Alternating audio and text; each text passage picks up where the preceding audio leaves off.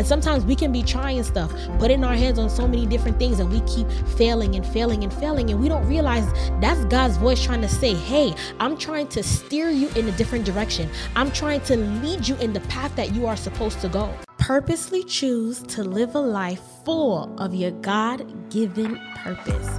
Living on full means you accomplish everything God has destined for you to fulfill. Join us as we discuss everything concerning finding, understanding, and walking in your God given purpose. Hello, beautiful people. Welcome to the Living Purposefully Show. Welcome to season three. There's so many wonderful things planned for this season, so many wonderful guests that will be coming onto the show. Uh, and I'm very, very excited for that. So I know you noticed right off the bat that our girl Stephanie is not here. Yes, I got some bad news for y'all. Steph is not here. But the good news is, God is doing some amazing, amazing things in her life. And she's living the purposeful life that God has for her at this moment. So shout outs to our girl, Stephanie.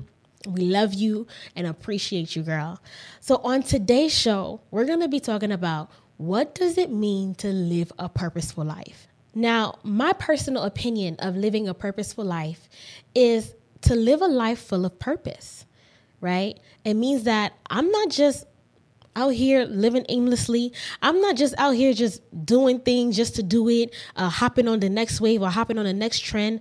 But to be purposeful means each and every decision that you make, whether it's the car you drive, what you wear, the friends you have, where you go to work, where you go to school, it is extremely intentional. Your diet, how you take care of yourself, everything you do is extremely intentional because at the end of the day, you're pushing towards fulfilling a greater goal, a greater uh, purpose. You're pushing to fulfill something that is greater than yourself.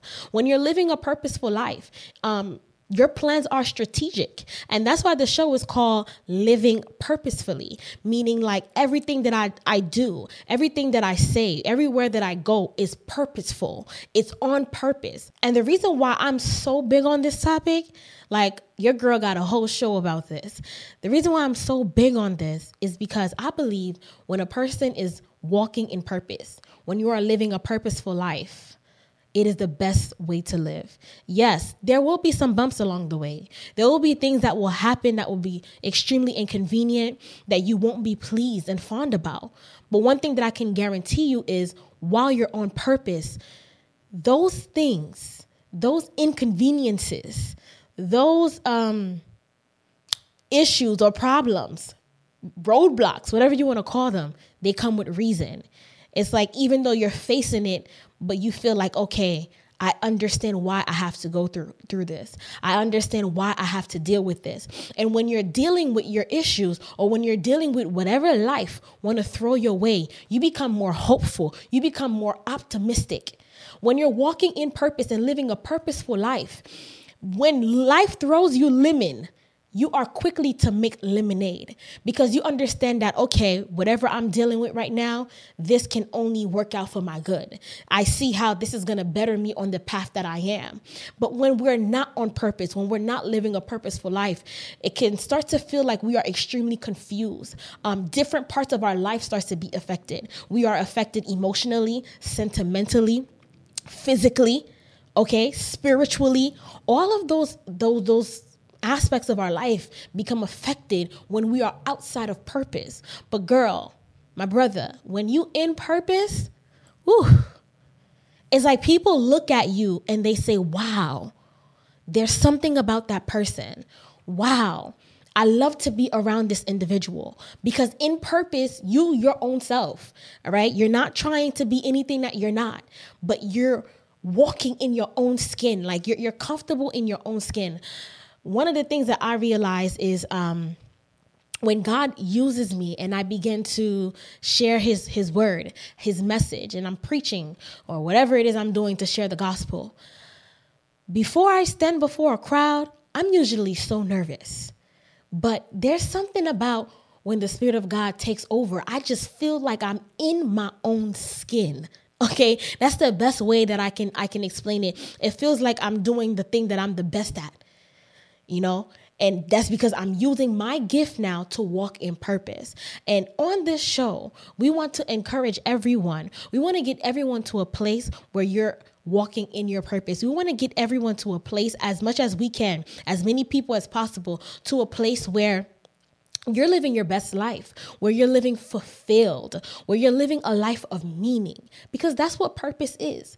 Purpose is the reason why you were placed here, and it is also a journey. It is a journey that takes you to your destiny. Your destiny is where you find your calling. And now your calling is what gives meaning to your life. My spiritual father, Apostle Jean Jedone, is an expert in this field. He's written books and held many seminars about what it means to walk in purpose.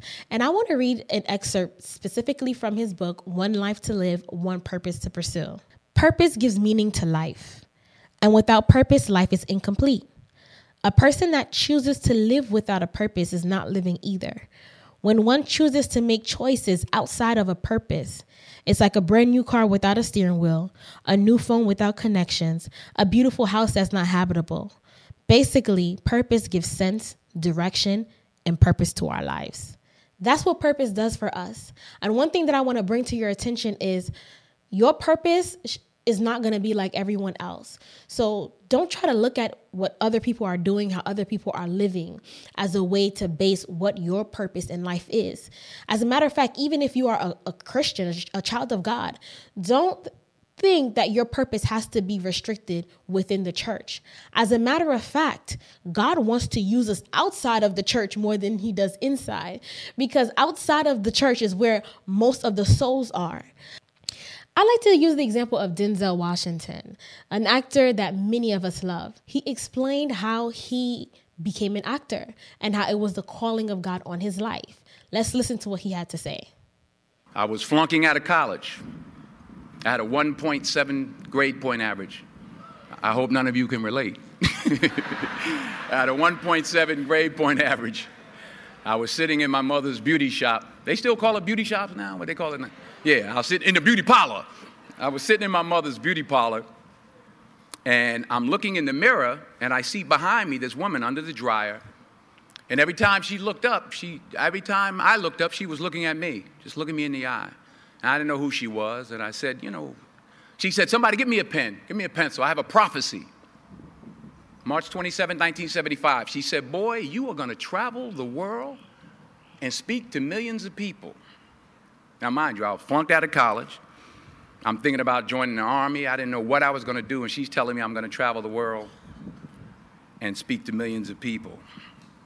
Well, I have traveled the world, and I have spoke to millions of people. But that's not the most important thing, the success that I had. The most important thing is that what she taught me and what she told me that day has stayed with me since. I've been protected, I've been directed, I've been corrected. I've kept God in my life and it's kept me humble. I didn't always stick with him, but he always stuck with me. Now, what's so powerful about this is you might be sitting there wondering to yourself, wait, hold on.